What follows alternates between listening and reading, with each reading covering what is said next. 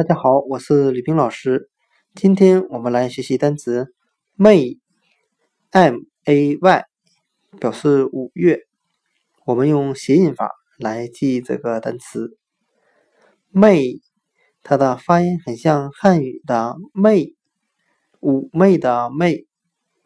我们这样来联想这个单词，我们可以通过“媚”联想到词组“妩媚”。再由妩媚的妩联想五月的五，那今天所学的单词媚五月，我们就可以通过它的发音联想到汉语的媚，妩媚的媚，再由妩媚联想到五月。